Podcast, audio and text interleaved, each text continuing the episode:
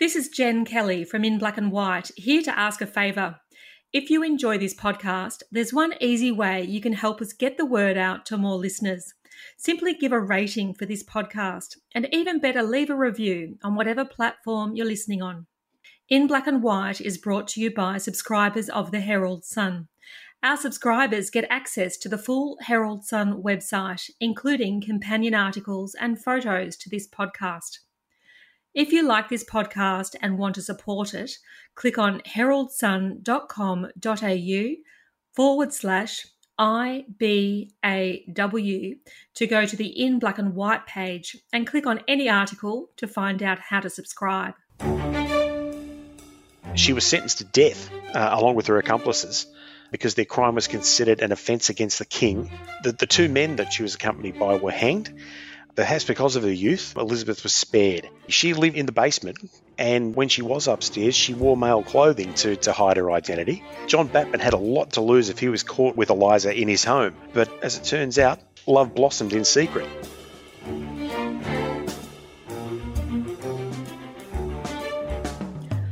I'm Jen Kelly, and this is In Black and White, a podcast about some of Australia's forgotten characters. Today, we're telling the fascinating story of Eliza Batman, who was the wife of John Batman, one of Melbourne's best known pioneers.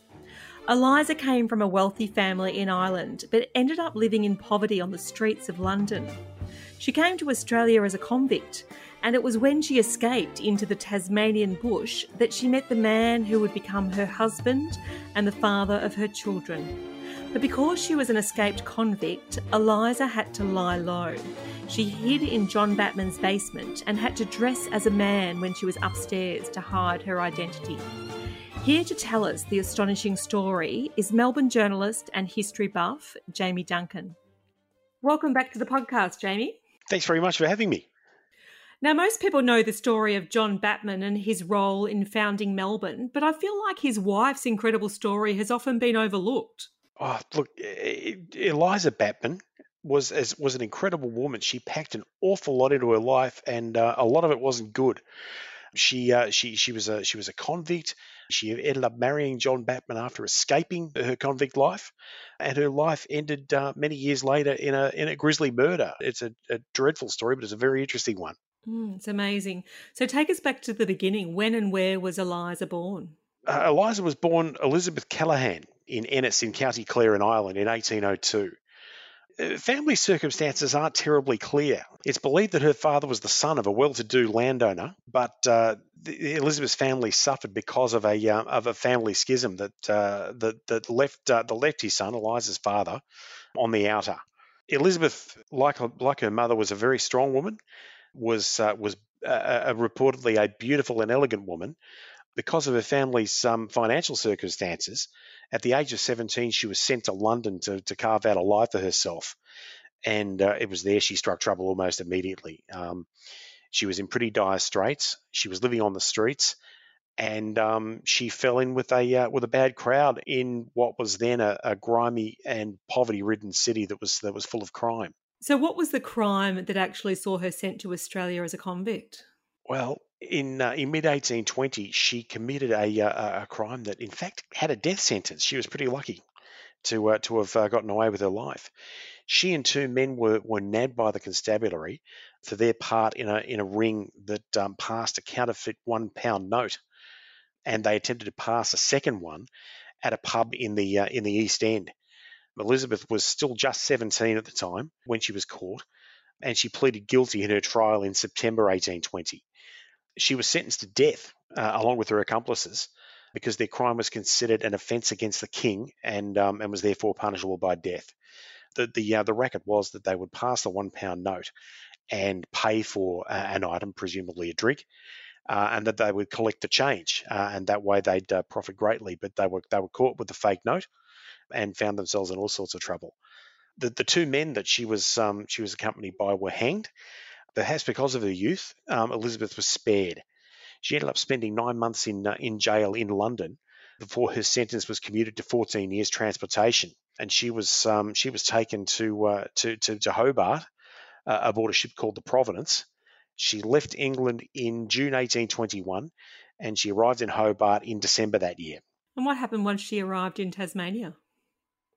Well, um, she was soon put into service with a with a settler family to uh, to, to pay for her crimes, but she um, she fell foul of the law pretty quickly once again. In March 1822, she was jailed for a week for uh, being drunk and disorderly, and three months later, she was sentenced to three hours in the stocks for sneaking away from her master's house for a night. Uh, she she was apparently a pretty wild woman. And in January 1823, she earned a week on bread and water and two hours each day in the stocks for spending a day and a night away from her master's home. A life of indentured service clearly didn't suit uh, young Eliza. That same month, she absconded again and took her chances in the wilds of the Tasmanian bush. And is this when she came to meet John Batman? Yes, yes, she met John Batman on his property. Now, John Batman was the, the New South Wales born son of a convict whose wife and family followed him to Sydney. And he became a grazier on a property that he named Kingston, which was uh, east of Launceston and at the foot of Ben Lomond, which is one of Tasmania's highest peaks. And it was uh, so the story goes. It was there in the scrub that John Batman happened on uh, on Eliza uh, in hiding, and he agreed to harbour her. So this must have been an incredibly dangerous thing to do to agree to protect an escaped convict.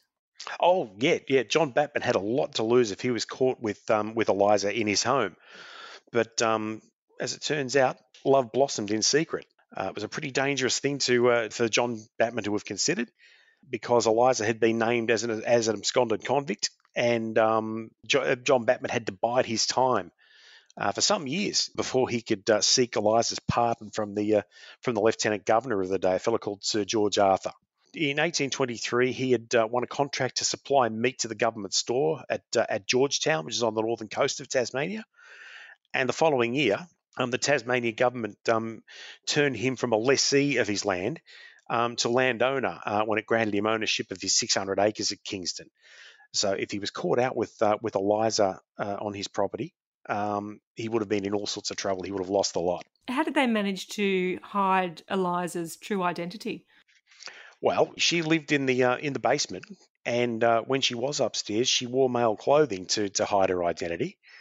And incredibly, in those circumstances, Eliza bore John two children. Uh, it was Maria, born in 1824, and Lucy, born in 1826.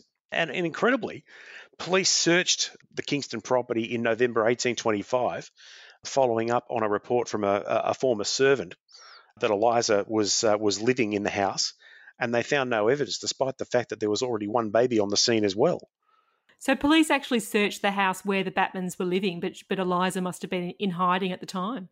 Yeah, she was. Um, she was. She was clearly able to able to stay in hiding and uh, and keep her baby quiet as well, because the police found nothing, fortunately for them. Mm. So were they able to get married? Eventually, they were. Batman was uh, was was good to his word. He sought a pardon from Sir George Arthur, and they were married with Arthur's blessing at uh, St John's Church in Launceston on the 29th of March 1828. So by that time they'd been uh, they'd been together for roughly 5 years. So I'm curious how they were able to do that given her status as an absconded convict. Well, I think the answer is that she'd um, she had not caused any further problems to the establishment, to the uh, to the constabulary, and um, uh, had um, had uh, lived a, a, virtuous life, albeit in sin with John Batman for those five years. So, how did the Batmans come to then end up in Victoria?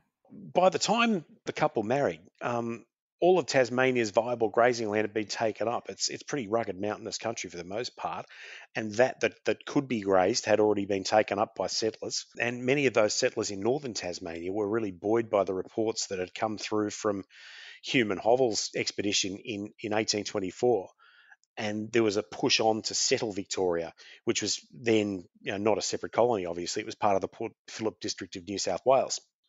The colonial powers were against settling land so far from Sydney, uh, and they resisted pressure to have that land settled before Batman's Port Phillip Association crossed Bass Strait in 1835 to begin what was the unauthorised settlement that became Melbourne. Batman tried to circumvent colonial power with his um, with his treaty in 1835 with the Kulin Nation, which occupied um, what we now know as metropolitan Melbourne.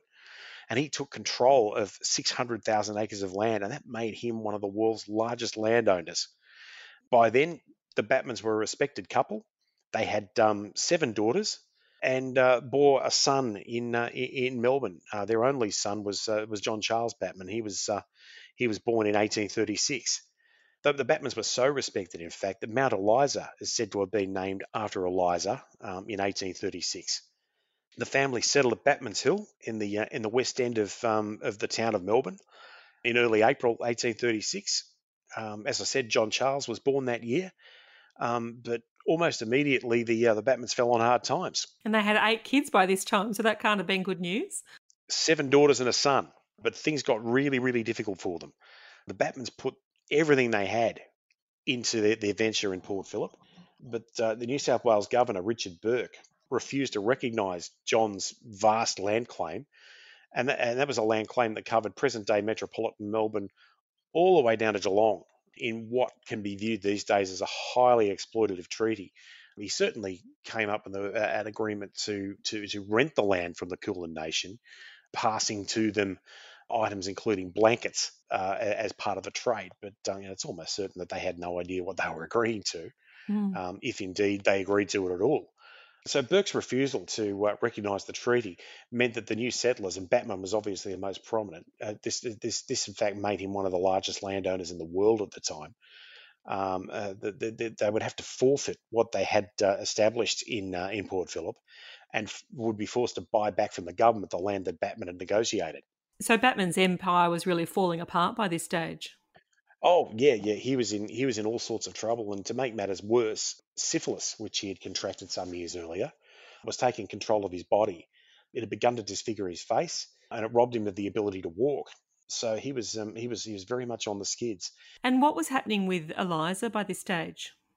Well, at this point, again, it's not entirely clear. He and Eliza certainly separated. It's not clear whether they uh, whether they separated in marital terms, but they certainly separated geographically. Eliza travelled to England in an effort to overturn the decisions that had robbed her family of its wealth. It was, it was clearly in her interest to try and uh, try and get that decision reversed and try and claw back some of what they had. Uh, there was a contemporary, uh, a fellow called George Augustus Robinson, remembered in his diary that John cast Eliza out when his servants told him that Eliza had been caught in bed with the family's cook. So it may have been a marital separation, but it was certainly a geographic separation. And while Eliza was away, John Batman died alone and mired in debt. That was the 6th of May 1839 when he died, and he was only 37. Did Eliza then come back to Melbourne after that? She did return to Melbourne. She was she was unsuccessful in her efforts to get Bourke's decision reversed. She came back to Melbourne in 1840 to find her husband dead, uh, her children scattered amongst friends, and um, uh, the, the property that they had at Batman's Hill that they lived in had been requisitioned by the government for administrative purposes. To make matters worse for Eliza, she was willed only five pounds, which was not an enormous sum of money even in those days, especially given what they had enjoyed. She challenged the will unsuccessfully with um, William Willoughby, who was John's former clerk, whom she later married. Uh, she didn't give up the fight, though. In 1843, she petitioned Queen Victoria herself in her and her children's names um, for compensation for the loss of the lands that formed the Batman Empire. The petition fell on deaf ears. Queen Victoria wasn't terribly interested. Um, and then John Charles, John and Eliza's only son, drowned in the Yarra River on the 11th of January 1845. Um, he fell from rocks and, uh, and he was swept away in the current. And that must have had a terrible effect on Eliza. Oh, yeah, yeah. Um, Eliza was completely shell shocked by, by what had happened. She ended up leaving William Willoughby soon after that and, uh, and apparently moved to the Geelong area and that's uh, uh she became known at that stage as Sarah Willoughby. And, and sadly for Eliza, having tasted the best and worst of life at various times, she ended up earning a living in sex work and um, and was uh, reportedly an alcoholic um, in her uh, in her life in uh, in Geelong. And what happened to Eliza in the end? Well, it's it's a pretty grisly tale. Uh, Eliza was found dead in her house in Autumn Street in Geelong West which is, you know, these days a pretty well to do and gentrified part of town. She was found dead there on the 31st of March 1852 in the rented home where she was uh, where she was plying her trade as a sex worker. She had been badly beaten about the face, so badly that was that she was um, she was almost unrecognisable. She had a broken arm. She had four broken ribs um, as well from the attack. Now, two acquaintances of hers, a man called John Trigg and a woman named Eliza Wilson, were arrested soon after, and Wilson was found with a bloodied one pound note tucked into her armpit when she was uh, when she was grabbed by uh, by police. They were both charged with murder, and they were held in the Geelong jail for three months each on remand. But oddly, they were released without uh, any trial for lack of evidence. So Eliza's grisly death went uh, went unpunished. So, do we know any more about the circumstances of her death and why this couple murdered her? The, the reasons for the uh, for the murder um, stem from some kind of disagreement, but uh, uh, the, the, the origin of that disagreement has kind of been lost in the mists of time. Um, Eliza's been laid to rest in the um, Eastern Cemetery at Geelong, and uh, two of her daughters, who I believe were residing in the area at that point, also have been laid to rest there. So it was a pretty eventful but ultimately tragic life, wasn't it? Well, yeah, she went from she went from a well-to-do life to the life of a convict, again to a well-to-do life. Lost everything as uh, as John Batman's wife, lost her son along the way, and um, her life fell into dreadful circumstances towards the end, and uh, uh and she uh, she died aged uh, well, she, she wasn't even 50 when she uh, when she was murdered. Mm, such a sad story. Well, thank you very much for coming in again and, and sharing the story with us. Uh, thank you, Jen. And if you want to learn more, you'll find a link to a story and photos in the show notes. Thanks for listening. This has been In Black and White, a podcast about some of Australia's forgotten characters. Written and hosted by me, Jen Kelly, produced by Jonty Burton and Al Tynan, and edited by Andrea Tees Evanson. If you've enjoyed this podcast, we'd love you to give it a five star rating on whatever platform you're listening on. Even better, leave a review. Or if you have questions or comments, please let me know by email at inblackandwhite at heraldsun.com.au. Any clarifications or updates to the stories will appear in the show notes for each episode. And to get notified when each new episode comes out, make sure you subscribe to the podcast feed.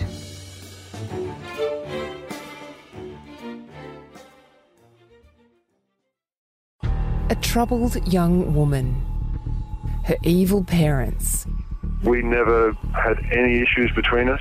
Has justice been done? Uh, I'm in a prison. Join journalist Richard Guilliatt as he delves into one of Australia's most gripping cases. Shadow of Doubt, a new podcast investigation from The Australian. I cannot find one of these allegations that's possible. Listen now, wherever you get your podcasts.